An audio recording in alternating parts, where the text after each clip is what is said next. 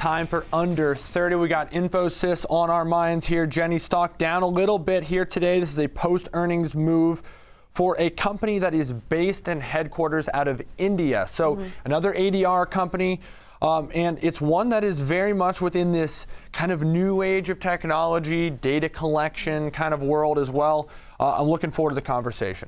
Yeah, so this name did report yesterday, which was very odd to me, given, uh, I mean, they're an ADR, so their reporting structure is a little bit different. But to tell us more on these earnings and some key takeaways, given some of the weakness we are seeing today now, is George Tsilis, TD Ameritrade Network contributor. So, George, this name is, I don't think we've ever discussed this before. We are seeing, I'd say, uh, not overwhelming weakness, but what can you tell us really about their most recent report?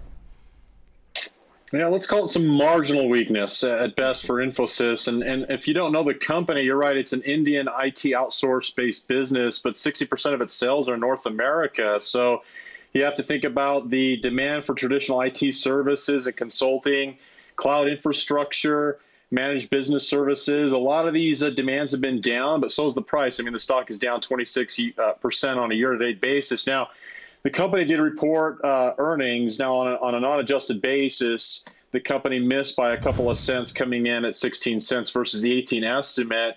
Sales were higher. Uh, they beat the estimate, growing about 17.5% year over year. And they actually reiterated guidance, uh, or if you will, ratcheted guidance to the upside by a couple percentage points in terms of revenue. So the revenue expectations from the street we're about 12% for the remainder of the year. Now the company's guiding between 14 and 16%.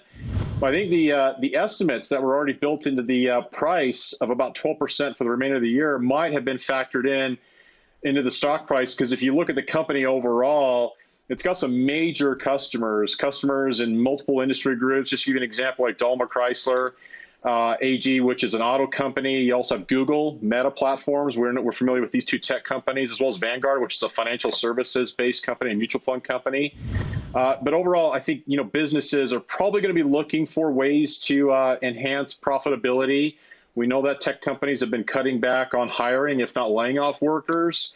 Uh, it's an interesting space because if you look at Infosys, competitors like Cognizant Technologies, Accenture, these are two large US based uh, IT outsource based companies as well. All of the industry group has been down alongside the uh, the market. Now, Wedbush, which actually uh, last quarter had it on its best ideas list at $30 a share, based upon the earnings uh, overall, it looks like they're ratcheting their price target down from 30 to 25, but they do maintain an outperform rating. And I actually looked at the EBITDA growth going forward, and it looks like the 18 cents uh, per share the company was expecting to hit this quarter is again expected for next quarter, but revenue, I'm sorry, EPS growth looks like its uh, its trajectory is moving in the right direction going forward, despite the fact that top line sales going forward are down as the company is expecting between 14 and 16 percent, down from 20 percent last year. So it is a situation where maybe there's valuation here for a company mm-hmm. that's still growing in the double digits in terms of revenue growth and EBITDA growth, I'm sorry, EBITDA margins for the company are about 25%. And if you look at it on a forward multiple basis around 24, a lot of times you'll see companies find some equilibrium where the EBITDA margin is equal to the forward PE, and that's about 24 for the forward PE, and the EBITDA margin about 25%. George's company was founded in the early 1980s, so obviously, kind of the consulting world, of course, has uh, been established for quite some time. But as we watch things like AI uh, disrupt basically every industry, is this an industry that's potentially ripe uh, for that disruption? And is a company like Infosys making investments uh, in that direction to kind of, you know, maintain the market share and position it already has? They are. So if you look at what their projections are, they've already made huge investments in Meta, Web 3.0, artificial intelligence. This is a this is a leading a leading company in that particular space. In other words, they're already making huge amounts of investments in artificial intelligence, which at the end of the day, you know, I think AI-based central central processing software. We talk about enterprise resource software, but central processing software that's going to be AI driven is going to cut across every single industry group. So companies like Infosys are there to provide those consulting and IT outsourcing services for artificial intelligence there's a secular growth component to this business, not to mention cyclically, it's it seems to be suffering, but it's been around a long time.